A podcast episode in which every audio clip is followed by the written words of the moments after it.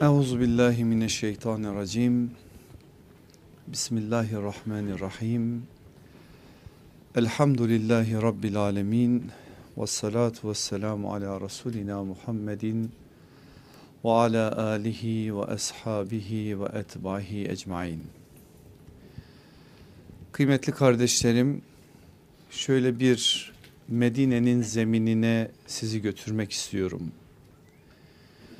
birbirine benzer ama neticeleri farklı olan iki hadiseyi size hatırlatmak istiyorum.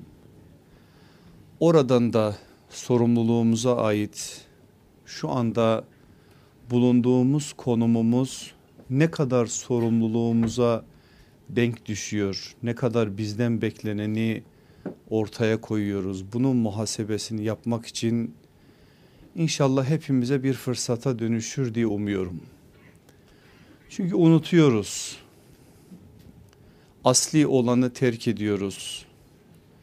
Öncelik sıramızı Kur'an'a ve sünnete inşa ettiremiyoruz.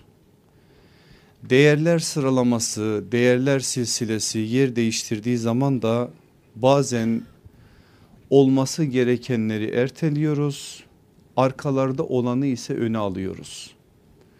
Bu yanlışı ne yazık ki ne yazık ki ümmeti Muhammed'in bütün fertleri gibi bizler de yapıyoruz.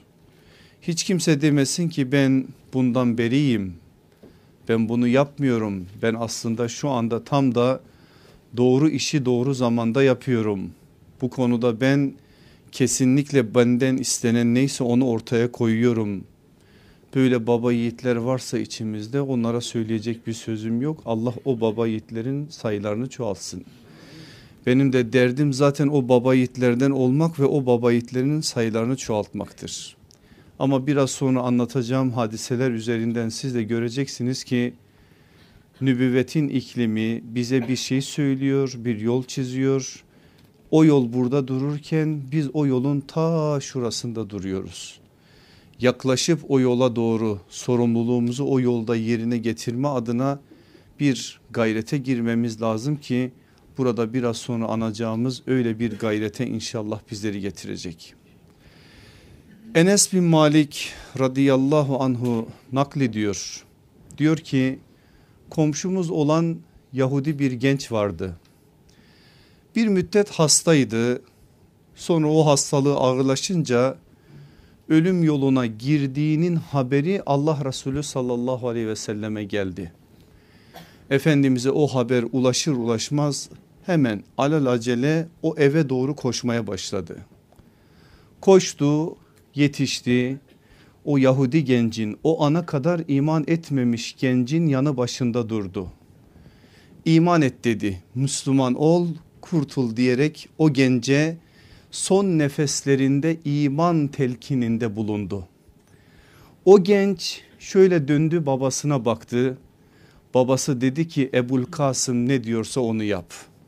Ve bunun üzerine o genç iman etti ve son nefeslerini iman etmiş bir biçimde tamamladı. Enes bin Malik diyor ki çıktı diyor Allah Resulü sallallahu aleyhi ve sellem orada. Gözünde yaş var ama yüzünde sevinç var ve dedi ki şu yavrucağı benim vesilemle cehennemden kurtaran Allah'a hamdolsun. Şu yavrucağı benim vesilemle cehennemden kurtaran Allah'a hamdolsun. Manzaranın aktaracağım rivayetin birincisi bu. İkinci rivayet de buna benziyor. Bu hadiseden önce midir sonra mıdır bilemiyoruz. Yine Yahudi birinin böyle bir son hali Allah Resulü sallallahu aleyhi ve selleme duyurulur. Biliyorsunuz Medine 6 bini Arap'tan 4 bini Yahudiden oluşur. Dolayısıyla ta hicretin 5. yılına kadar Müslümanlar Yahudilerle iç içe yaşadılar. Komşuydular birçok insani bağları komşuluk bağları ticaret bağları devam etti. Ne zaman onlar ihanet etti ondan sonra o iş bitti. Medine tamamen Müslümanların hakimiyetine girdi. O günlere ait bir şey yine böyle bir haber geliyor. Allah Resulü aleyhissalatü vesselam da aynı şeyi yapabilir miyim diye koşuyor. Koşuyor daha eve varmadan evden cenazenin çıktığını görüyor. Sahabi efendimiz diyor ki olayı bize nakleden o cenazenin evden çıktığını gördüğü anda çöktü sallallahu aleyhi ve sellem. Yetişemedik elimizden kaydı gitti dedi. Ve bunu söylerken de gözünde yaş vardı ama yüzünde hüzün vardı. Yetişemedik elimizden kaydı gitti. Sarsması gereken bir cümle bu bizi. Ne kadar sarsıyor, ne kadar yetişemediklerimiz bizim yüreğimizi dağılıyor ben onu bilmiyorum. Ama bildiğim bir hakikati sizinle paylaşmak istiyorum. Dünyada her bir dakikada 107 kişi ölüyor. Bir dakika 60 saniye 107 kişi yok. Bir saatte 6420 kişi dünyada ölüyor. Şimdi ben derse başladım. Ders bitene kadar dünyanın dört bir tarafında 6500 insan hayata gözlerini yumacak. Türkiye'ye getirin bu işi günde 1027 kişi ölüyor. Acaba kaç tanemiz yetişemedik elimizden kaydı gitti varamadık imanı anlatamadık Kur'an'ı anlatamadık imanla tanıştıramadık onlara el uzatamadık diye bir ızdırap halinde onu bilmiyorum. Ama bildiğim bir hakikat var ki Allah yarın bunun hesabını bize soracak. Biz burada incir çekirdeğini doldurmayan meselelerle uğraşırken elimizden kayıp giden o insanların hesabını Allah'a vereceğiz. Verebilecek mi bil, verebilecek miyiz bilmiyorum ama Allah bunu bizden soracak. İmansız olarak ölen her bir insan iman nimetiyle tanışmış her bir insanın da bu manada imtihanıdır. Bu manada hesabın bir konusudur. İman en büyük nimet ise o nimetin şükrü de bir farklı bir biçimde tecelli etmesi gerekiyorsa hayatlarımızda yapılması gereken sahabenin yaptığıdır. Allah aşkına 93 yaşında bu büyük insanın İstanbul'daki işinin ne olduğunu şimdi daha iyi anlıyor musunuz? Yatağa, yorgana, keyfe, rahata mahkum olmadılar o insanlar. Çünkü gerçekten kurtulma meselesini anlamıştılar. İçmiştiler o kurtulma meselesi yüreklerine bir dert olarak gelip oturmuştu. Hesap var, kitap var. Yarın Allah'a, Allah'ın divanında bütün bunların hesabı var. ızdırabı yüreklerini onların yakıyordu. Onun için terk ettiler yataklarını, onun için terk ettiler peygamber şehrini, onun için terk ettiler Medine-i Münevvere'yi ezandan imandan mahrum olan binlerce insanın yüreklerini imanla tanıştırmak için seferber oldular.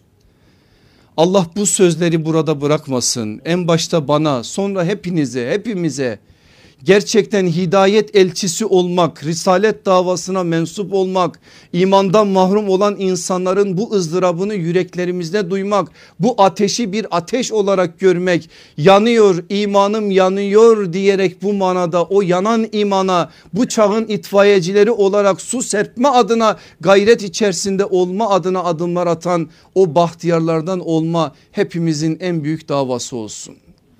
Davamız yücelsin ki biz yücelelim benim aziz kardeşlerim. Küçük işlerin peşindeyiz. Vallahi küçük davaları kendimize dert edinmişiz.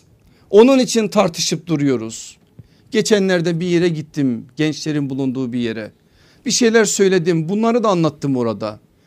İstedim ki gençler gelsin sonra bana desinler ki hocam üniversitede şurada burada biz nasıl yapacağız? Nasıl insanlara el uzatacağız? Nasıl bu feryadı kendi yüreğimizde hissedeceğiz ve bu insanlara bunu duyuracağız? Ben istedim ki gençlerden bunu duyayım. Demek ki ben samimiyetsiz konuşmuşum. Gerçekten ihlasla ben konuşamamışım ki o sözlerim tesir etmedi gençlere. Söz bitti gençler etrafımı sardı. Rejim var mı? Kabir azabı var mı? Cariyelik meselesi var mı? El kesme var mı? Bunları soruyorlar. Onlara da dedim.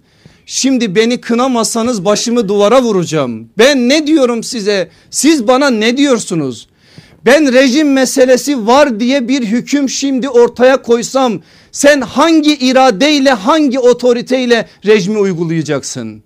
Cariyelik İslam'da var desem ya da yok desem sen ne yapacaksın? Bırak şu anda cariyelik meselesini tartışmayı. Ümmetin kızları cariye oluyor. Suriye'den haberiniz yok mu sizin? Irak'tan haberiniz yok mu sizin?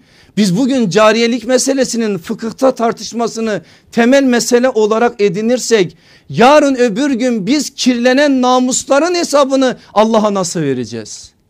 O mesele geleceği sıra 10. 100. sıradadır. Asıl bizim derdimiz başka bir dert olmalı. Senin yanı başında ateizmden kıvranan gençler var. Gün geçtikçe her gün yayılan deizm var. Neler neler var neler neler var ve sen bunları görmezsen imansızlık yangınına doğru koşan o insanlara el uzatmazsan cariyelik meselesini ben tartışsam bana ne faydası var sana ne faydası var? İşte bizim derdimiz bu asıl sorumluluğumuzu yerine getirmek bize zor geldiği için yanan yangını söndürmek bize zor geldiği için yeni yangınlar oluşturuyoruz. Çünkü yangın var diyerek bağırmak kolay asıl zor olanı o yangını söndürmek. Asıl zor olanı o yangına su serpmek o ateşi başka bir ateşle değil suyla selamete kavuşturmak. Allah hepimize bu selameti nasip eylesin. Hakkınızı helal edin eğer farklı bir şeyler söyledimse ne yapayım bu da benim aziyetim olsun. Feryadımı sizlerle paylaşmak istedim. Aziz kardeşlerim öteki hayat dediğimiz asıl hayatımızı konuşuyoruz.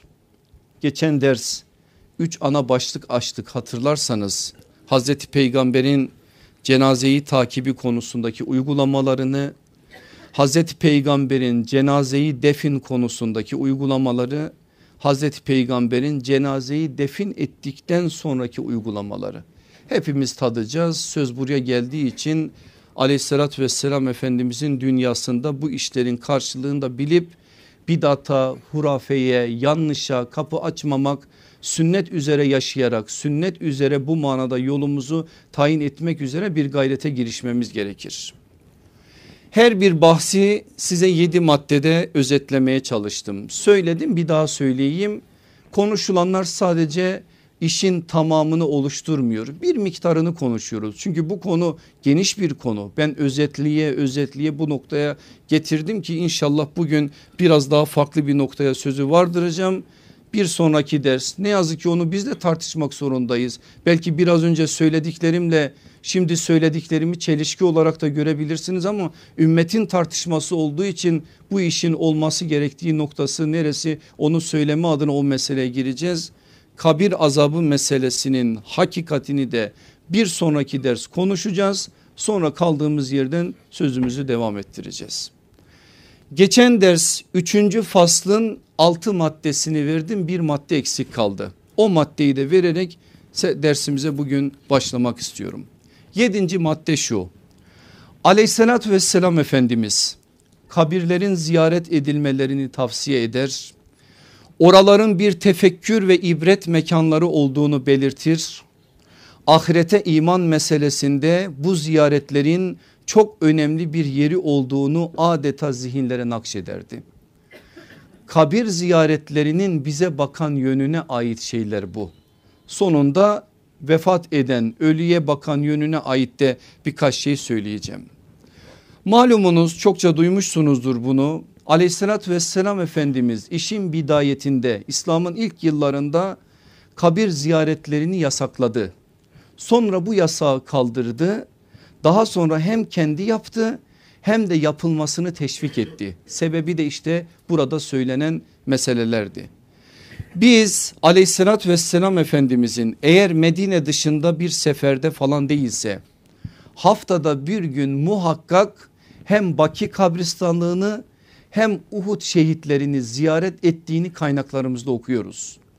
Ama yüreğindeki feryat, yüreğindeki o özlem, o hasret eğer başka yerlere gelmişse bu ziyaretlerin haftada birkaç güne çıktığını da yine okuyoruz. Hatta çok ilginç bir rivayet aktarır Ayşe anamız ki bu bir defa yaşanmış bir şey değildir. Sıra Ayşe annemizde olduğu gün Ayşe annemiz o gün Resulullah sallallahu aleyhi ve sellemde farklı bir ruh hali gördüğünden dolayı bir şüpheye kapılmış. Şüphesi de şu anamız dediği için biz de aktarıyoruz. Acaba Resulullah beni uyan, uyuttuktan sonra başka bir hanımına mı gidecek? Asla bunu yapmaz. Ama o hanım fıtratıyla böyle bir şey aklına geliyor. Onun içinde uyumamaya çalışıyor. Direniyor ama fazla dayanamıyor. Bir müddet sonra uyuyor, uyuyor. Bir müddet sonra uyandığı zaman Allah Resulü'nü arıyor bakıyor ki yok Efendimiz. Hemen kalkıyor üzerini giyiyor. Efendimiz aleyhissalatü vesselamın arkasına düşüyor. Bakıyor ki Resulullah sallallahu aleyhi ve sellem yürüdü gitti gitti. Baki kabristanlığına girdi bir köşeye oturdu. Kabir, kabir sakinleri için dua ve istiğfarda bulundu. Sonra döndü eve gelmeye Ayşe annemiz beni görmesin Resulullah yakalamasın diye hızlı bir biçimde koştu geldi yatağa girdi. Girdi ama nefes nefese kalmış. Yorganın altında nefes alıp verirken böyle yorgan gidip geliyor. Allah Resulü sallallahu aleyhi ve sellem anlamıştır ne olduğunu. Ayşe kalk kalk dedi. Nereden geliyorsun söyle bakalım. Bir yerden değil ya Resulallah. Söyleyecek misin yoksa Cebrail gelsin haber mi versin dediği zaman Ayşe anamız itiraf etmek zorunda kalacaktır. O anda Ayşe annemiz o anlarda gecenin bir vaktinde Baki kabristanlığında sallallahu aleyhi ve sellemin ne yaptığını da bize anlatıyor. Demek ki Efendimizin dünyasında biraz farklı bir yerde duruyor bu ziyaretler. Uhud şehitlerine gidip şöyle bir özlemini dile getirdiğini biliyoruz.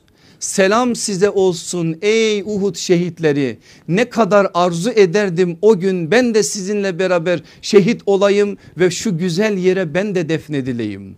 Sallallahu aleyhi ve sellemin şehadet arzusudur bu.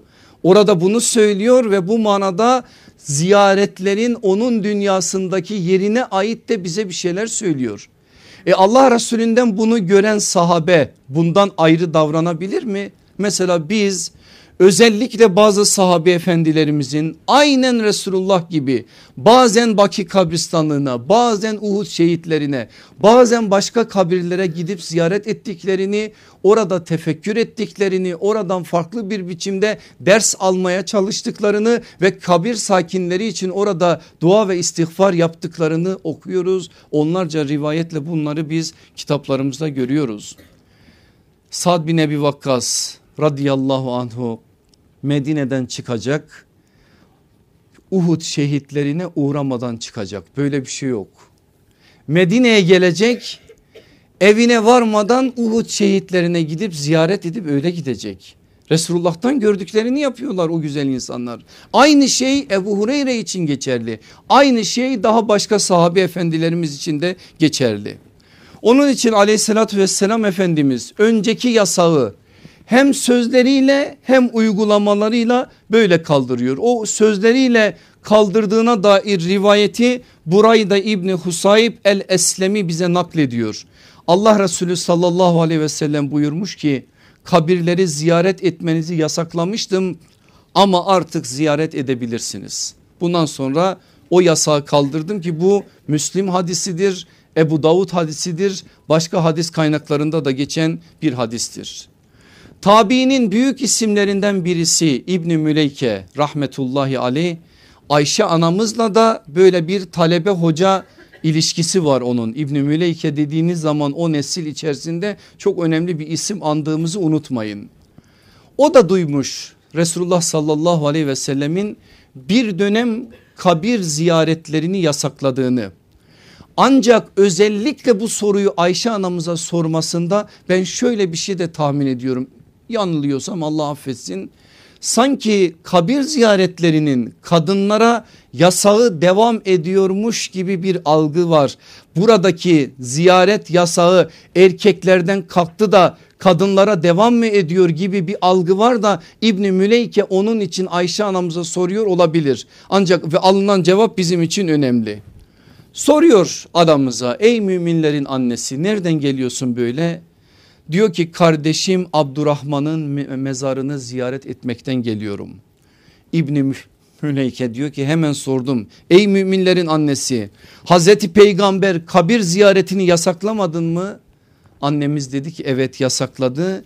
fakat sonra ziyaret etmemize müsaade etti izin verdi.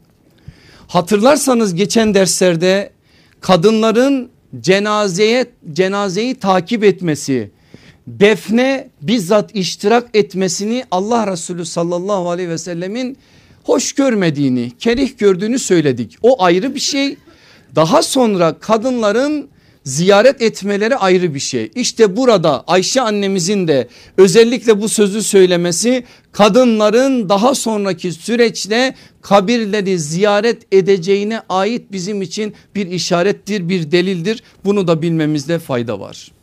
Peki benim aziz kardeşlerim şu soruyu soralım. Ne faydası olur kabir ziyaretlerinin bize? Özellikle ziyaret edene kabirdekine faydasını sonra konuşalım. Öncelikle biz kendi dünyamıza bakalım. Hadislerde alimlerimizin iştahatlarında bu faydaların farklı farklı bir biçimde ifade edildiğini görürüz. Onların hepsini buraya alıp madde madde zikretmek zor olacak. Ben onun için faydalarına ait beş tane hususiyet nazarlarınıza vereceğim. Birincisi şu insana ölümü, hesabı ve ahireti hatırlatır. Eğer bir insanın gözünde yüreğinde perde yoksa gerçekten bir kabri ziyaret ettiği zaman taşlaşsa bile kalbi o anda yumuşadığına farklı bir biçimde ölümü hesabı ahireti hatırladığına şahit oluruz. Biz kendimize söyleyelim gittiğimiz zaman etkilenmiyor muyuz? Defaatle söyledik her ne kadar şu anda mezarlarımızda da başka bir şatafat ve sünnete aykırı bir durum olduğu için o manevi hal istenilen düzeyde olmamasına rağmen yine buna rağmen gittiğimiz zaman oradaki o kabir sakinlerini ziyaret etmek hesabı ahireti ölümü bize hatırlatıyor ve bu manada bize ders veriyor. İkincisi insanın muhasebe duygusunu arttırır ve ibret almasına vesile olur. Gerçekten böyledir. Bakın sallallahu aleyhi ve sellem Efendimiz bu iki maddeye bir yönüyle delil teşkil edebilecek bir sözünde şöyle diyor. Kabirleri ziyaret etmek isteyen ziyaret etsin. Çünkü kabir ziyareti bize ahireti hatırlatır. Hele o defin hali toprak ölünün üzerine atılmaya başladığı an artık iş bitmiş sen o anda kendini orada görüyorsun görme çalışıyorsun görmeye çalışmalısın. O anlar insana çok şey söyler. Sonraki ziyaretler hakeza öyle. Gideceğin yerin orası olduğuna dair hakikati sana hatırlatır. Bir gün başkaları da gelip seni ziyaret edecek. Başkaları da senin yaptığın gibi sana selam verecek. Bugün sen selam verdin ama başkaları da yarın gelip sana selam verecek. Bu hakikati düşündüğü zaman insanın ahirete dair öteki hayata dair farklı bir biçimde bir ruh hale girdiği hepinizin malumu. Üçüncüsü insanı züht ve takvaya yöneltir. Dünyevileşmesine engel olur. Hayır işlerinin çoğalmasına kapı açar. Çünkü ölümü düşünen, ölümü hayatına davet eden, ölümü hayatında bir parça olarak ama tefekkür edilmesi gereken üzerinde düşünülmesi gereken bir parça olarak anlayan birisi hayır işlerini çoğaltır. İster ki salih amelleri çoğalsın çünkü yarın hesap var Allah'ın divanında yarın bütün yapılanların yapılmayanların bir bir döküldüğü bir divan var. Bunu düşündüğü zaman insan zühde takvaya daha farklı bir biçimde yaklaşır. Dördüncüsü İslam büyüklerinin kabirlerini ziyaret ruhlara ferahlık verir, maneviyatın gelişmesini sağlar. Böyledir. Şimdi gidiyor bazen arkadaşlarımız ki gitmeniz lazım, ziyaret etmeniz lazım. Arkamızdaki bir dağ olan Ebu Ayyub El Ensari'ye olumsuzluklara takılıyorlar orada. Bizim ne işimiz var o olumsuzluklara? Elimiz yeterse, dilimiz dönerse, varsa orada bir sıkıntı usulüne uygun bir biçimde yapılır bu. Ama onu bahane ederek oralardan mahrum kalmak, onu bahane ederek o ruhu almaya ait kapıları kapatmak akıllıca bir iş değil. Gerçekten salih insanların kabirleri insanın iç dünyasını imar eden bir güzel hava estirir. Allah Resulü sallallahu aleyhi ve sellemin o mübarek kabri şerifini hücre-i saadetini o kadar olumsuzluğa rağmen yürü yürü yürü yürü deyip sizi oradan atan insanlara rağmen orada durup iki damla gözyaşı dökmek dökme adına bir imkan bulamamanıza rağmen oradan geçerken aldığınız havayı şöyle bir hatırlatın tadanlar için tatmayanlara da Allah en kısa zamanda nasip etsin. Tadanlar için şöyle bir hatırlayın İslam büyüklerinin başta peygamberler olmak üzere sahabenin, alimlerimizin, ariflerimizin, abidlerimizin, akiflerimizin yani bizim büyük olarak bildiğimiz ve bize yol gösteren o büyük insanların kabirlerinin ziyaretinin aslında bir yönüyle onları ziyaret olduğunu unutmadan bu manada dünyamıza bir şeyler almamız gerekir. E kaldı ki Allah Resulü sallallahu aleyhi ve sellem ne dedi? Beni vefatımdan sonra kabrimde ziyaret eden hayatımdaymış gibi öyle ziyaret etmiş gibi alır ecrini. Zaten biz Efendimizin karşısına geçince Esselamu aleyke diyoruz. Karşımızda sana selam olsun diyoruz. Duyanlar duyacaktır ve aleyke selamı Allah bizlere de duyursun. Ama bu öyle bir hal ki bambaşka bir hal. Dolayısıyla insanın böyle ruhu daralmış sıkıntısı var. Yüreğinde bir daralma var, katılaşma var. Ahiret ahiret hayatına ait bir gevşeme var. Hesaba, kitaba, Allah'ın divanına karşı bir gevşeme var. Bir vesiledir bunlar. Eğer gittiğin yer İslam büyüklerinden bir büyüğün kabri ise meskun olduğu bir yerse metfun olduğu bir yerse oranın da başka bir hali var. Beşincisi insanın geçmişiyle bağlarını canlı tutar ve korunması gereken irtibatı güçlendirir. Şimdi anneniz, babanız, dedeniz, nineniz, yakın akrabalarınız sılay rahimle size bağlanan o bağlar vefat etti gitti. Aradan bir yıl geçmiş, iki yıl geçmiş, beş yıl geçmiş hiç varmamışsın oraya. Yavaş yavaş insanın bağı geçmişiyle kopuyor. Bu neseben olduğu gibi imani bağlarınız olan insanların ziyaretleriyle de alakadar bir durumdur.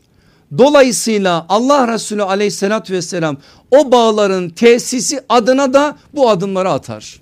Şimdi hepiniz Hazreti Hüseyin'in şehadet aşkını biliyorsunuz. Kerbela'da onu oraya götüren o duygunun ne olduğunu defaatle ben de size anlattım başka yerlerden de dinlediniz. Nereden atılmış o tohum şöyle bir irdeleyin daha 3-4 yaşlarında Fatıma annemizle beraber ta Uhud şehitlerine kadar gelip yol boyunca analarından oradaki şehitler adına bir şeyler duymuşlar. Böyle bir terbiye böyle bir şey Seyyidü Şüheda kılıyor işte o insanı.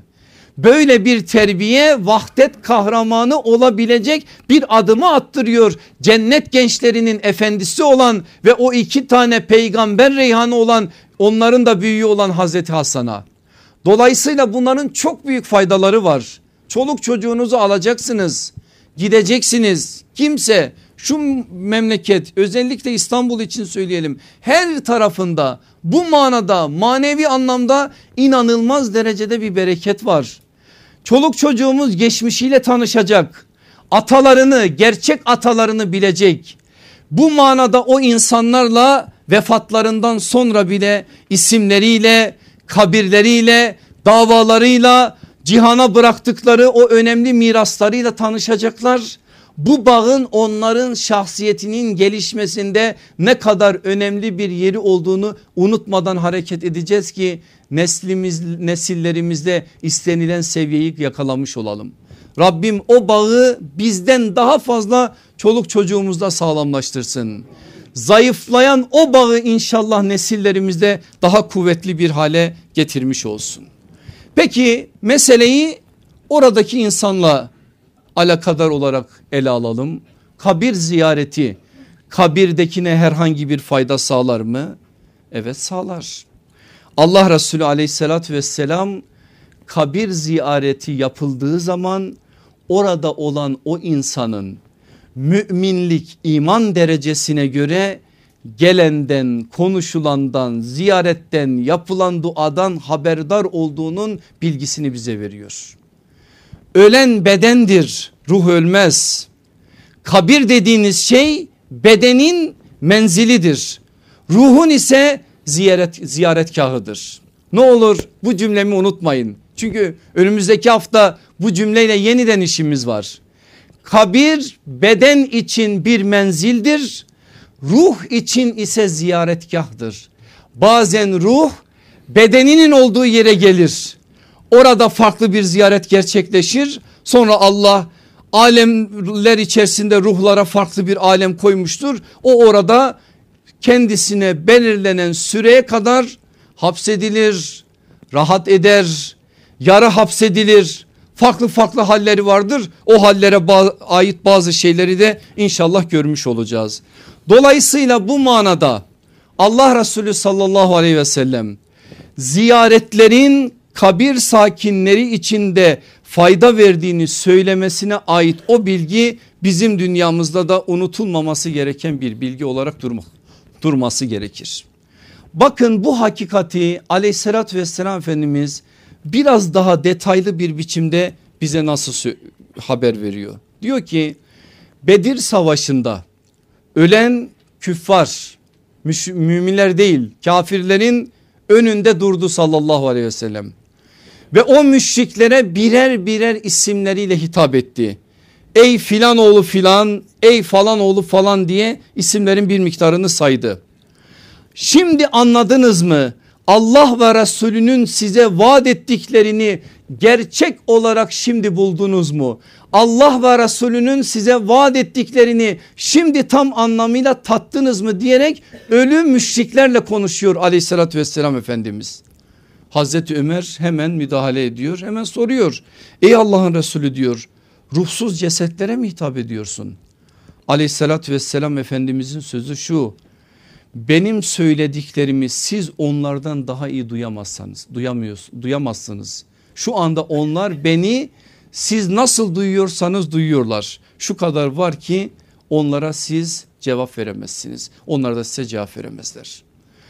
Eğer müşriklerin ruhları böyleyse Allah Resulü sallallahu aleyhi ve sellem müşrik cesetlere böyle hitap etmişse onların bile söylenenleri duyduklarına ait bu hakikati nazarlarımıza vermişse ki bu onlarca yerde geçer. Özellikle ben Müslim rivayetini size aktardım. Müslim'de geçen rivayeti böyleyse eğer bizim mümin ruhların bu manada söylediklerimizi duymuyorlar, bilmiyorlar, hissetmiyorlar.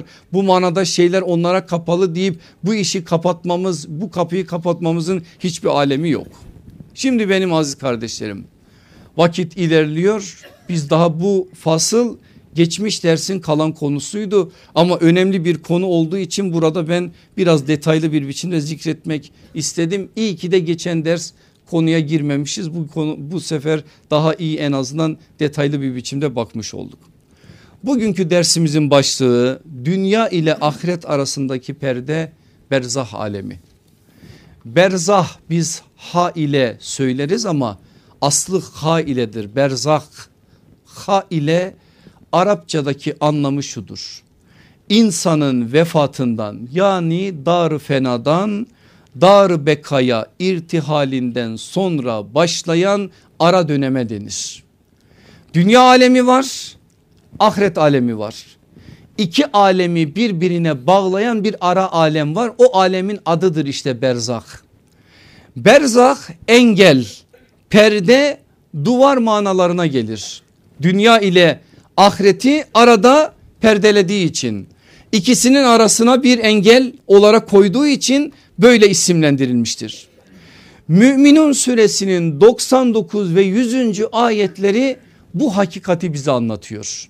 Ayet mealen diyor ki Nihayet onlardan buradaki kasıt müşriklerdir. Bakın son anda müşriğin imanına ait bir bilgiye burada bize bilgiyi veriyor ve artık son anda her şeyi görmüş artık ölüm sarhoşluğu anına varmadan hemen bir an önce imana ait bir şeylerin söylediğinin kabul olmayacağına dair de Kur'an'ı delildir bu.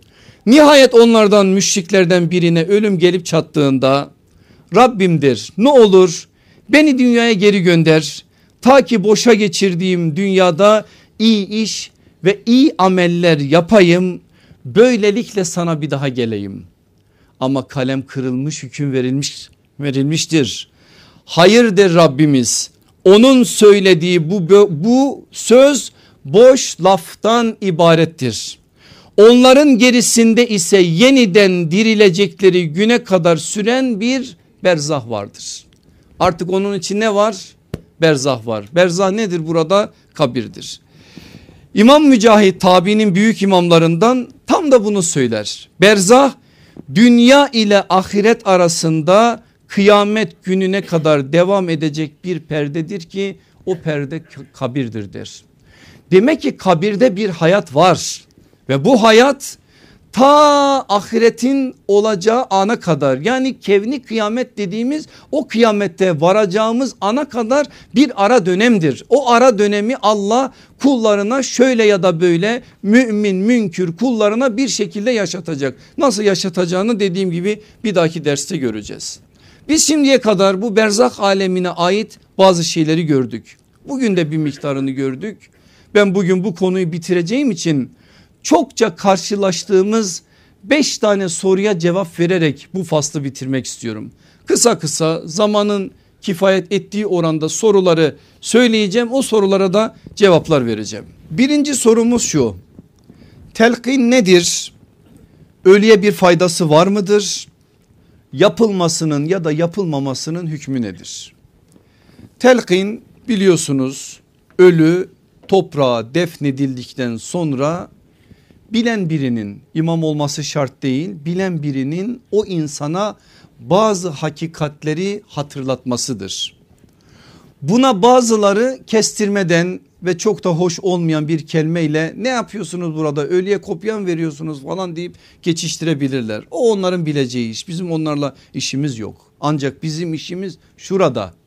Allah Resulü sallallahu aleyhi ve sellem diyor ki bir cenazenin arkasından defin bittikten sonra hemen dağılmayın. Durun diyor burada. Kardeşiniz için mağfiret dileyin. Ona sebat isteyin. Çünkü şu anda o sorgulanmaktadır. Bazıları burada ona sebat isteyin ifadesini telkin olarak yorumlamışlardır. Bazı alimlerimizin bu sözden çıkarımları bu. Ama özellikle telkin meselesi konuşulduğu zaman delil olarak getirilen hadis şudur. Ölülerinize la ilahe illallah kelimesini telkin edin. İmam Malik der ki buradaki ölülerden kasıt ölmek üzere olanlardır. Dolayısıyla öldü gittikten sonra kabir başında durup telkin verilmek bidattır. İmam Malik'in fetvasına göre Böyle bir şey Allah Resulü sallallahu aleyhi ve sellemin yapmadığı bir şey yapmaktır der o büyük imamımız. Ama İmam Şafi Ahmet bin Hanbel hayırdır. Buradaki ölüler o ölüler olduğu gibi yani ölmek üzere olanlar olduğu gibi öldükten sonra hakiki manada da ölüler kastedilmiş olabilir. Dolayısıyla aleyhissalatü vesselam efendimizin bir önceki hadisine bağlı olarak da defnedildikten sonra bu manada telkin verilmesini hiçbir mahsuru yoktur demişlerdir. Ahmet bin Hanbel de İmam Şafii'nin bu görüşünü söyler. İmam Ebu Hanife ise sünnette bunun gerçek manada bir karşılığı var mı yok mu bilmem der ama yapılmasında bir mahsur yoktur diye de fetvasını söyler. Yapılırsa eğer ölü için umulur ki bir dua niyetine geçebilir. Bazı muhaddis ulemanın muhakkik ulemanın zayıf gördüğü bir rivayet var. Bu rivayeti yani bu hadiseyi daha da destekler mahiyette. O hadis şu Ebu Ümame radıyallahu anh der ki Allah Resulü sallallahu aleyhi ve sellem bize şöyle dedi bir gün. Sizin din kardeşinizden biri ölüp de kabrini toprakla düzlediğiniz zaman içinizden biriniz onun mezarının başında durup şöyle desin. Ey falan oğlu filan falan oğlu filan babasının adına değil anasının adına nispet edilerek söylenir. Eğer bir telkine şahit olduysanız buna şahit olmuşsunuzdur. Ona ait de bir şey söyleyeceğim şimdi. Ey falan oğlu filan ölü işitir cevap veremez. Sonra tekrar şöyle desin.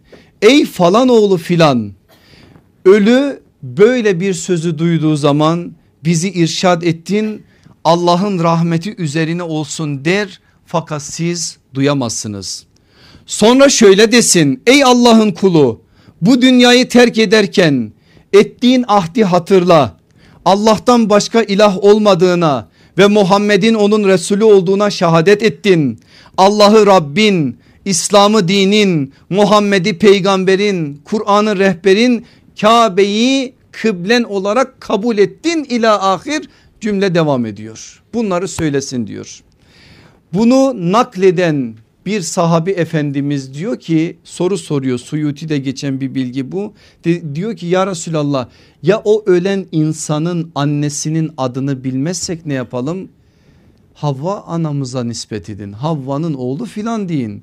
Bu manada onun kime nispet edileceğine ait de bir bilgiyi veriyor bize.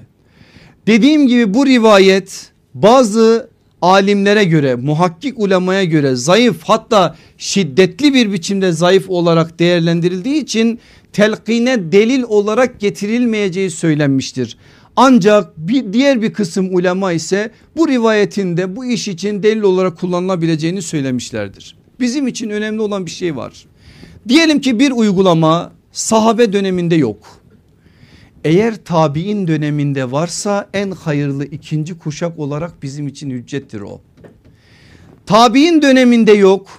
Eğer etbai tabi'in döneminde varsa bizim için önemli bir şeydir bu. Çünkü Allah Resulü sallallahu aleyhi ve sellem üç kuşağı anahtar kuşak olarak bize takdim etti. Allah Resulü aleyhissalatü vesselamla beraber aynı zemini paylaşan sahabe nesli kuşakların en hayırlısıdır. Ondan sonra gelenler tabi'in nesli hayırlılıkta onların hemen arkasındadır ki tabi'in ifadesi de zaten ondan dolayıdır. Onlara ihsanla tabi olanlardır. Onun arkasından ise etbai tabi'in ise üçüncü anahtar kuşak olarak tabi'in neslini devam eden nesildir. Bu üç nesil bizim için delil hüccet nesildir. Onların yaptığı bir uygulama bizim için önemli. Bakın tabiinden olan Humuslu Damre İbni Habib bu sözü destekler ve bunun yapılmasına ait uygulamayı söyler. Delil olarak da Abdullah İbni Amr'ın babası Amr İbni As'tan da delil getirir. Amr İbni As vefat ettiği zaman bir vasiyet söyledi. O vasiyetin bir parçasını burada ben sizlerle geçen derslerde paylaştım. O vasiyetin devamında da beni kabre tevdi ettikten sonra bir devenin kesilip dağıtılacağı zaman kadar kabrimin başında bekleyin ve bana sebat dileyin sözünü delil olarak getirir. Bu işte bizim için önemlidir. Dolayısıyla biz bu uygulamanın böyle bir delilleri olduğunu biliriz. Kaldı ki bu topraklarda öteden beri yapılan bir şeydir. Bu şeyin de uygulanmasının sünnete muhalif olan bir yönü olmadığını kabul ederiz. Umulur yapılan iş ölüye fayda verir mi vermez mi? Umarız ki fayda verir. Biz umarız ve Allah'tan bunu bir dua olarak yaparız. Ama ben başka bir şey söyleyeceğim. Şöyle bir eller görmek istiyorum. Telkine şahit olanlar şöyle bir ellerini kaldırsınlar. Ne kadarınız şahit oldu? Azmış. Üçte bir bile değil. Şahit olun. Bunlar acayip insana tefekkür adına bir şeyler söylüyor. Ölüye o telkinin fayda verip vermeyeceği Rabbimizin bileceği bir iştir. Dediğim gibi umulur. Ama inanın o manzarayı izleseniz size çok fayda verir.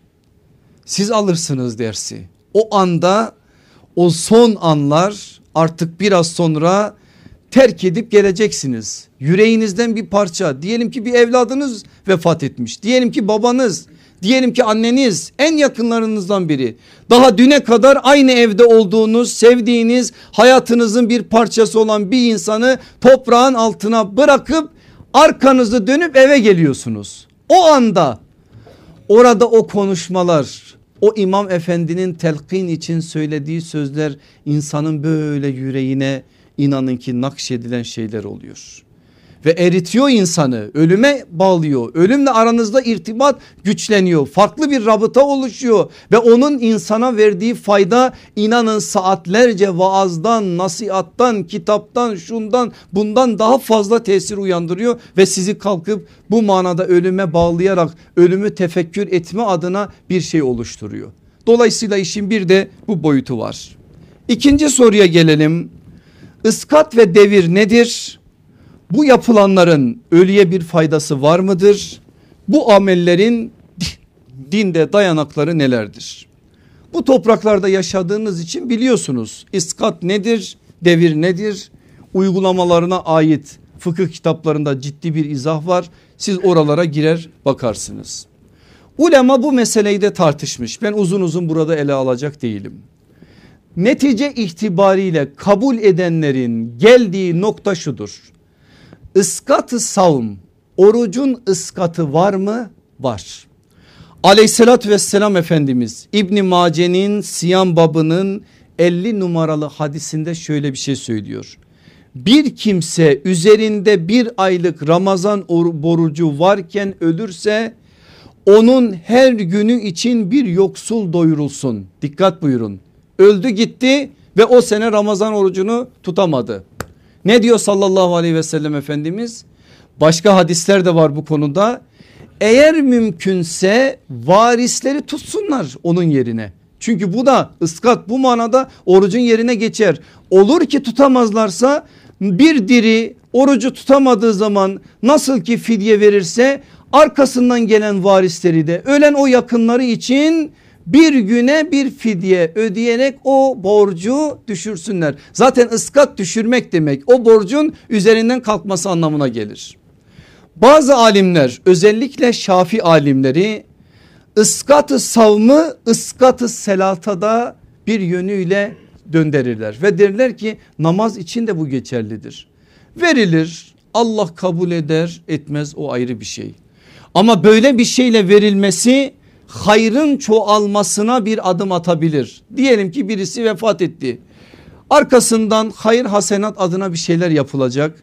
Adam verir şu kadar bu kadar ama bir hedef koyduğunuz zaman önünüze o hedefi gerçekleştirme adına hayır ve hasenatlarınızı bu manada çoğaltırsınız. Onun için özellikle Hanefi ulema yapılmasını müstahsen görmüştür. Bakın hükme dikkat edin ki bu manada farklı noktalara zihinler kaymasın. Yani yapılırsa güzel bir davranış. Ya terki terki bir sorumluluk yok. Yapılırsa eğer olur ki o ölü için istiğfara duaya vesile olabilir.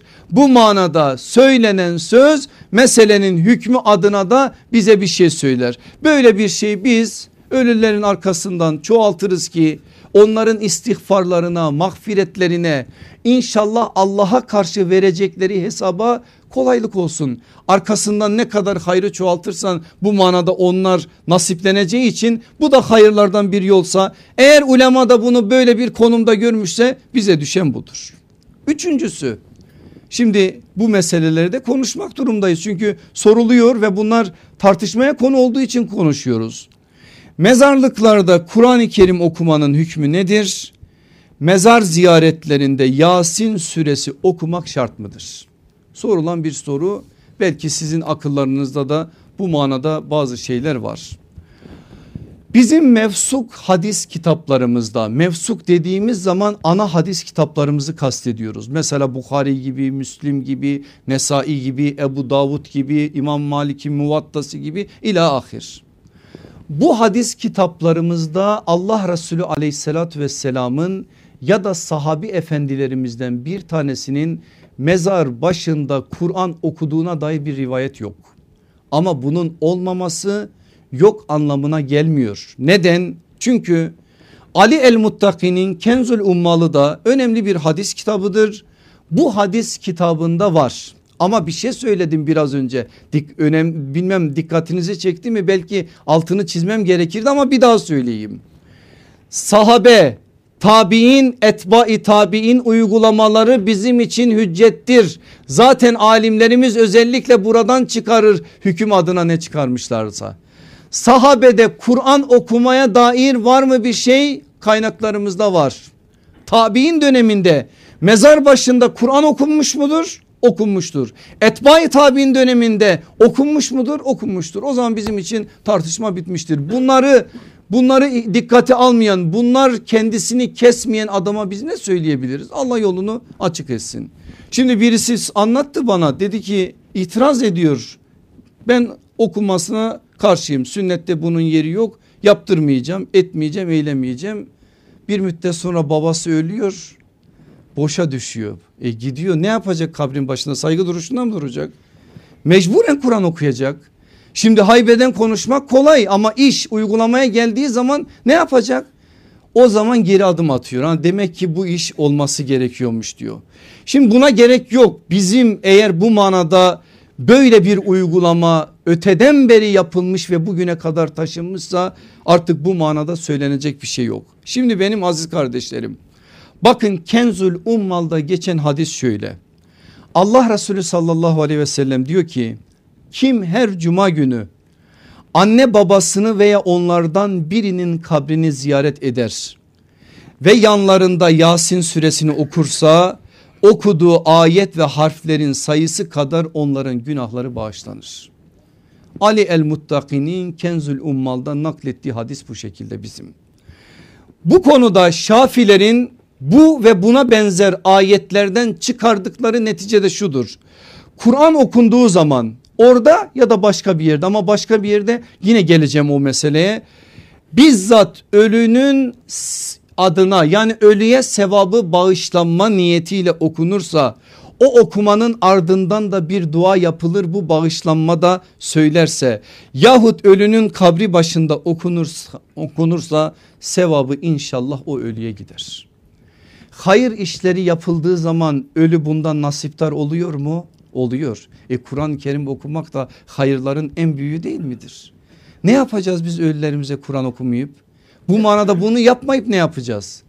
Şimdi bunların yanında sahabenin arkasından gelen o anahtar kuşakta bize önemli bir rivayet aktarılıyor. Tabiinin önemli isimlerinden El Ala İbni El Leccac bu isim önemli bir isim biraz sonraki hatıra da bununla alakalı. Diyor ki yakındaki yakınlarına öldüğüm zaman beni kabre koyun. Ardından Bismillah ve ala milleti Resulullah deyin. Bunun dayanağını geçen ders gördük. Sonra üzerime hafif hafif toprak atın. Başımın yanında Bakara suresinin baş kısmını ilk beş ayeti söylüyor. Arkasından Bakara suresinin son ayetlerini Amener Resulü'yü söylüyor okuyun. Niye bunu söylüyor o tabiinin imamı biliyor musunuz? Bakın bizim için delil bu. Çünkü ben Abdullah İbni Ömer'in böyle yapılmasından hoşlandığını bizzat ondan duydum. Yeter mi bize? Vallahi yeter. Ha yetmez diyenlere bir şey daha diyeyim. Ahmet bin Hanbel işin başında kabirlerin başında Kur'an okumayı bidat sayıyor. İmam Kurtubi'nin Teskiye isimli çok güzel bir kitabı var. Oradan naklediyorum başka kaynaklarda da geçer. Hallal isimli ravi naklediyor. Birilerinden duymuş o silsileyi geçelim. Ahmet İbni Hanbel ise Muhammed İbni Kudame el Cevheri. İkisi de devrin en önemli muhaddislerindendir. İkisi beraber bir cenazeye iştirak ediyorlar. Ölü defnedilince daha onlar kabri terk etmeden gözleri ama olan bir zat geliyor kabrin başına oturuyor ve başlıyor Kur'an okumaya. Ahmet bin Hanbel sinirleniyor. O ama olan zata sus diyor. Sen kabristanda Kur'an okumanın bidat olduğunu bilmiyor musun? Bir bidatı bizim yanımızda mı işliyorsun diyerek adamı susturuyor. O ama olan zat da susuyor boynunu büküyor duruyor. Biraz sonra mezardan çıkıyorlar ileriye doğru gittikleri zaman Muhammed İbni Kudame Ahmet bin Hanbel'e bir soru soruyor. Ey Abdullah'ın babası onun künyesidir. Ey Ebu Abdullah sen Mübeşşir el Halebi hakkında ne dersin? Bu bir ravi bir silsilede ismi olan birisi. Mübeşşir el Halebi hakkında ne dersin? Vallahi ben onu sika sağlam birisi olarak bilirim dedi. Peki sen sana mübeşşirden bana ulaşan bir haber verirsem buna ne dersin? silsileyi sayıyor sonra diyor ki vallahi ben İbnül Leccaç'tan duydum. O dedi ki Allah Resulü sallallahu aleyhi ve sellemin o güzide talebesi olan Abdullah İbni Ömer böyle bir vasiyette bulundu. Vefat edenin başında Bakara suresinin ilk 5 ayetiyle son ayetlerin okunmasından hoşlanırım. Bunu söyleyince Ahmet bin Hanbel dedi ki ne olur çabuk koş o ama olan zatı çağır. Çağrıldı adama dedi ki git otur oku. Ben bilmiyordum dedi bakın büyüklerin şeyi budur. Bu manada geri adım atmıyor, tevil etmiyor, başka şeyler söylemiyor. O anda ulaşmamış kendine. Bilgi ulaştığı anda dedik ya Hazreti Ömer için el vakkaf indel hak aynen öyle. Hak karşısında durur. Hak karşısında durdu. Çağırın dedi o zatı bana çağrıldı. Git otur ve orada oku diyerek ona söyleyeceğini söyledi. Bunlar bizim için delildir. Kaldı ki yine şöyle bir şey de okuyoruz İmam Kurtubi'nin Teskire isimli kitabından. Ensardan birisi öldüğünde onun kabrine gider geri kalan insanlar Medine ahalisi ve orada Kur'an okurlardı. Mezarda Kur'an okunup okunmayacağına dair önemli bir şey bu. Dördüncü soruya gelin.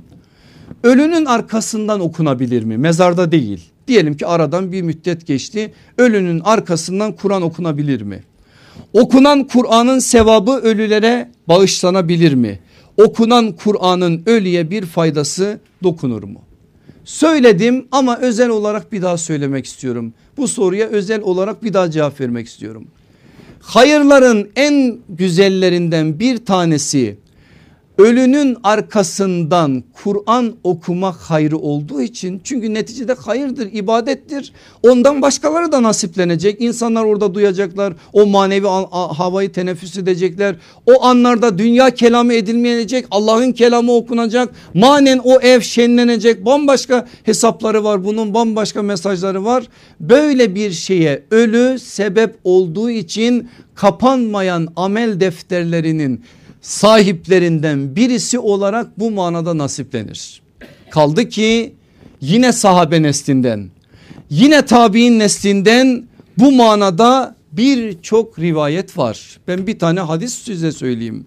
Allah Resulü sallallahu aleyhi ve sellem diyor ki ölen kimse kabrinin içinde boğulmak üzere olup da imdat isteyen kimse gibidir babasından yahut kardeşinden veya dostundan kendisine ulaşacak duayı beklemektedir.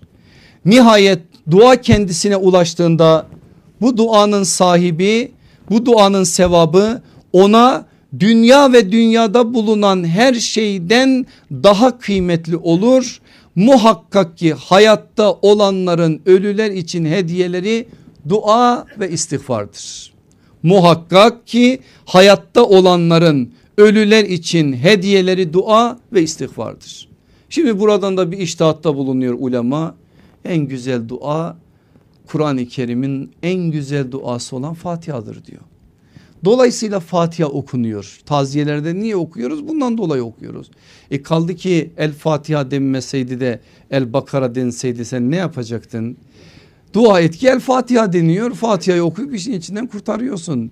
Dolayısıyla bu manada böyle de bir iştahat yapılmışsa kıyasen Fatiha Kur'an'ın en güzel duasıdır. Ölülerin arkasından dua niyetiyle okunur denir demişse bizim yapmamız gereken de budur. Ama burada ciddi bir sıkıntı var onu da söylemem lazım. Kıymetli kardeşlerim eskiye nazaran biraz azaldı ama yine de halen çok denilecek kadar var. Bu işin merasim boyutunun böyle insanı rahatsız edecek boyuta taşınması, parayla okunması, okutulması. Daha da ötesi var. Okunmuş Yasin satıyorlardı bir ara. Adam okumuş balonun içine üflemiş balonu satıyor. O gidip orada havayı boşaltıyor. Böyle şeyler ayıptır. Edebe de aykırıdır. Bırakın sünneti şunu bunu edebe de aykırı şeylerdir. Sen okumayı beceriyorsan oku. Yanında bir kardeşin var okumayı güzel biliyor ona okut. Ama bunu yapamıyorsan ellerini açar Fatiha okursun. Sen kendin heceliye heceliye okursun. O heceleyerek Kur'an okumanın bile ne kadar sevap olduğuna dair Allah Resulü sallallahu aleyhi ve sellem müjdesi var. Birisi zorlanarak okusa ama yine de bu okumayı devam ettirse bu manada alacağı ecrin müjdesi var haberi var bize. Böyle şeyler dururken bizi başka hallere düşürecek işlere girmenin bir alemi yok. Bu işi ele ayağa düşürmenin de bir alemi yok. Sünneti Muhammed neyse sallallahu aleyhi ve sellem ve ondan iştihaden çıkarılan hükümler ne ise o hükümlere göre davranmak asıl olan şeydir. Meselenin yedisi, kırkısı, elli ikincisi bunu da söyledim. Mesela vefat etmiş biri bir müddet sonra toplanır onun için Kur'an okursunuz. Ama ille de yedisi olacak ille de kırkı olacak ille de elli ikisi olacak böyle bir şey yok. Bunun hiçbir dayanağı yok. Hiçbir şekilde bu manada sevap işleyelim derken bu manada başka şeylere kapı açarak yanlışa doğru sevk etmenin de bir alemi yok. Beşinci ve sonuncu soruya geldim arkadaşlar. Sünnette taziye meselesinin yeri nedir? Nasıl yapılmalıdır? Bu konuda nelere dikkat etmek gerekir? Taziye ölü yakınlarına bir teskiyedir bir tesellidir, bir telkindir onlar için ve bir takviyedir. Bunu hiçbir zaman unutmayın. Siz de muhakkak yaşamışsınızdır. Yakınlarınızdan biri öldüğü zaman istersiniz sevdiklerinizi yanı başınızda göresiniz. Onların o anda söylediği bir cümle sizin yüreğinizdeki o fırtınaların dinmesine vesile olur. Sevdiğiniz bir insanın gelip o manada size taziye vermesi yüreğinizdeki o fırtınaları dindirecek bir güzelliğe vesile olur. Dolayısıyla Allah Resulü sallallahu aleyhi ve sellem, sellem müminin mümin üzerindeki haklarını sayarken bunu da bir hak olarak sayıyor. Dolayısıyla bunu da biz bir hak ve sorumluluk olarak anlamak durumundayız. Ama özel olarak İbn Mace'de bakın Efendimiz ne diyor? Bir musibeti sebebiyle din kardeşine taziyede bulunan mümine Allahu Teala kıyamet günü kerem elbiselerinden giydirir. Ne demek kerem elbisesi? Şeref. Şeref verir ona. Böyle bir şeyi yapan böyle de bir sevap kazanır. Dolayısıyla bu tarz şeylerde sakın geri durmayın.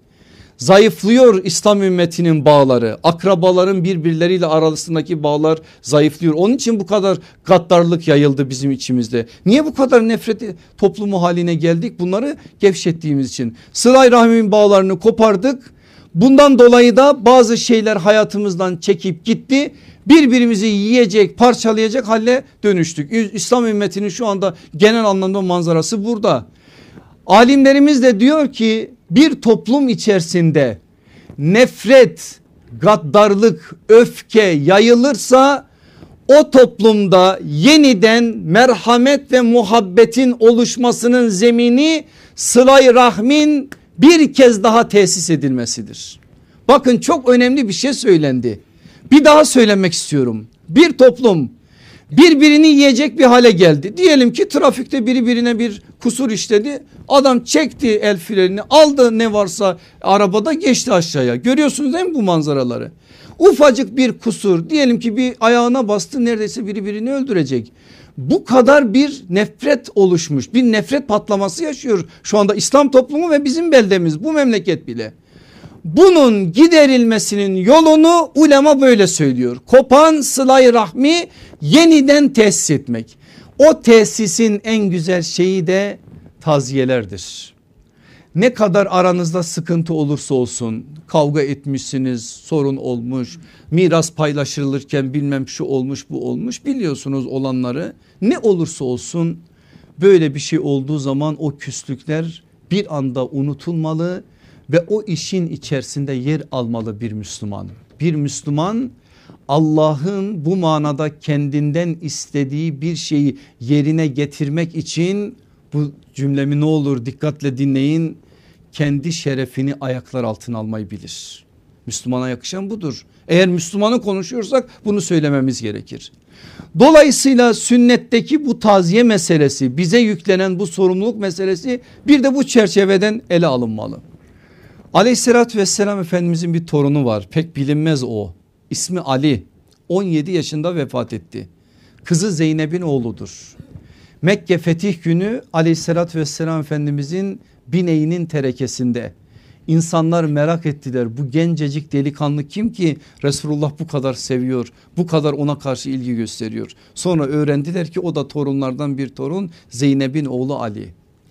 Vefat haberini duyuyor aleyhissalatü vesselam Efendimiz Medine'nin dışarılarında bir yerde koşup geliyor kızına sarılıyor teselli ediyor sonra bizim taziyelerde kullandığımız şu an bile taziye verirken söylediğimiz o cümleyi söylüyor. Diyor ki alan da veren de Allah'tır. Onun katında her şeyin belli bir vakti vardır. Sabretsin ölü yakını ve ecrini Allah'tan beklesin. Biz buluşmaya inanmışız. Bir terhis bu. Burada ayrılık orada buluşma. Buluşmaya inanmışız. Size bir taziye mektubu okumak istiyorum. Kimin söylediğini kimin yazdığını kime yazdığını şimdi göreceksiniz. Bakın Allah Resulü aleyhissalatü vesselamla sahabe arasındaki bağı bir de bunun üzerinden anlamaya çalışın. Bismillahirrahmanirrahim. Allah'ın Resulü Muhammed'den Muaz İbni Cebel'e Allah'ın selamı üzerine olsun. Ne olmuş ki? Muaz İbni Cebel Yemen'de bir çocuğu olmuş vefat etmiş. Aleyhissalatü vesselam Efendimiz de o muazza o güzel insana o ölen çocuğundan dolayı yarım sayfalık bir taziye mektubu yazıyor. Şimdi sahabe Allah Resulüne aşık da vallahi Resulullah da sahabeye aşık. Bu karşılıklıdır. Eğer sahabede ölümüne bir sevgi varsa sevda varsa bu bir yönüyle de Allah Resulü'nün o sevda oluşsun diye ortaya attığı koyduğu o zemin üzerinedir. Çünkü seven sevilir. E biz sevmeyi bilmiyoruz sevilmek istiyoruz. Böyle bir şey yok ki.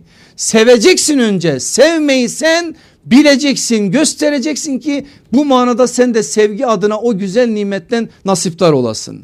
Ne olur dikkatle dinleyin. Kendisinden başka ilah bulunmayan Allah'a hamd ettiğimi sana iletmek isterim. İmdi Allah ecrini arttırsın. Buna karşılık sana büyük mükafatlar ihsan etsin ve sabretme gücü versin. Bizi ve seni şükre muvaffak kılsın. Zira canlarımız, mallarımız, evladu iyalimiz, aziz ve celil olan Allah'ın bize tatlı hibeleri geçici bir süre için yanımıza bıraktığı emanetleri cümlesindendir. Sallallahu aleyhi ve sellem Efendimiz konuşursa böyle konuşur. Allah sana o çocuğu vermekle seni sevindirdi. Şimdi de onu büyük bir ecir karşılığında senden aldı. Onun karşılığında Allah'tan rahmet, mağfiret ve hidayet bekliyorsan sabret. Üzüntü ve kederin ecrini yok etmesin üzüntü ve kederin ecrini yok etmesin. Sonra pişman olursun. Bil ki ağlayıp sızlamak hiçbir şeyi geri getirmez. Hüzün ve kederi de def edemez. Başa gelecek olan zaten gelmiştir. Vesselam. Hakimin müstedrekinde geçen bir güzel taziye mektubu. Vereyim ki kaynağını olur ki yakınlarınızdan biri olursa bu mektubu yazın gönderin. Başka şey yazmanıza gerek yok. Hakimin El Müstedreki'nin 3. cildinin 307 numaralı sayfasında. Taziye de bize bir sorumluluk daha yükler sallallahu aleyhi ve sellem. O da bizim geleneğimizde var olan bir şeydir ama sünnet olarak bilip yapmamızda daha fazla bir fayda var. Ölünün o hüznünü o hüzün içerisinde meşguliyetini anlayarak ölü evine yemek göndermek. Meşru yaz süresi 3 gündü dedik. O 3 gün boyunca ölü yakınları yemekle meşgul olmasın diye komşuları, akrabaları artık kimse yakınları, arkadaşları oraya yemek gönderirler. Cafer bin Ebi Talip Mute'de şehit olunca Allah Resulü sallallahu aleyhi ve sellem sahabeye dedi ki Cafer'in ailesi için yemek yapın çünkü onlar şu durumda meşgul olamazlar. Onların başka bir hüznü vardır. Siz de o hüzne böylelikle iştirak etmiş olun. Rabbim bu söylediklerimizin hepsinden bizleri nasiptar eylesin. Medine'den açtım sözü Medine'den kapatmak istiyorum. Dönem Emevilerin hakim olduğu bir dönemdir. Ebu Eyyub El Ensari arkamızdaki dağ o dağ Allah hiçbir zaman arkamızdan eksik etmesin. Biz o dağla ayakta duruyoruz. O dağ bize ruh veriyor. O dağ bize farklı bir mesaj veriyor. Rabbim sonuna kadar sırtımızı oradan ayırmasın. Ruhu daralmış, uygulamalardan rahatsız. Peygamber günlerindeki o hilafet ve imamet çizgisi saltanata doğru kaydığı için başka bir alemde o ruh halinde geliyor sallallahu aleyhi ve sellemin kabrinin başına şöyle başını koyuyor kabre ve başlıyor orada gözyaşı dökmeye.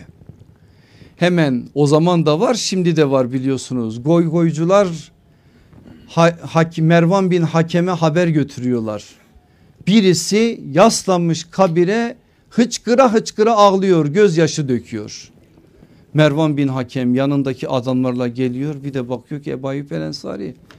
E, Ebu Eyyub el Ensari'ye bir şey diyebilir mi? Sen ne yapıyorsun diyor burada. Allah Resulü sallallahu aleyhi ve sellem bize böyle bir kabir ziyaretini söyledi mi ki sen kalkmış da şimdi kabirden medet umuyorsun oradan bir şeyler istiyorsun kabirden bir şeyler isteyerek onun önünde gözyaşı döküyorsun. Şöyle gözündeki yaşları siliyor Ebu Eyyub el Ensari. Dönüp Mervan'a diyor ki Mervan diyor ben senden çok daha iyi biliyorum sünnette kabir nasıl ziyaret edilir. Yine ben senden çok daha iyi biliyorum kabirlerden bir şey istenmeyeceğini. Ben burada kabirden de bir şey istemek için gözyaşı dökmüyorum. Ama yüreğimde bir dert var. O derde Medine'de sırdaş olacak şimdi kimseyi göremiyorum. Geldim başımı koydum Resulullah'ın kabri şerifine onu kendime sırdaş olarak ediniyorum ve derdimi ona anlatıyorum. Benim kabirden bir şey istediğim yok benim halim bu. Şu kabirde yatan bir gün bize dedi ki din işlerini ehil olanlar üstlendi mi dinin için kaygılanma. Ancak ehil olanlar din işlerini üstlenmediyse ne kadar endişelensen ne kadar ağlasan yeridir. Ben Allah Resulü sallallahu aleyhi ve sellemin bu sözünü hatırladım. Halimize ağlamak için buraya geldim. Bizim imkanımız yok her zaman Medine'ye gidip ağlayalım. Ama Resulullah sallallahu aleyhi ve sellemin o güzel elçileri Anadolu'nun dört bir tarafında. Bazen gidip orada iki damla gözyaşı dökmek farklı bir ruh hali bizlere kazandırır. Allah bizi ondan mahrum etmesin. Gözlerimizi de gözlerimizin yaşlarını da imanımızın şahitleri olarak kabul buyursun. Velhamdülillahi Rabbil Alemin. El Fatiha.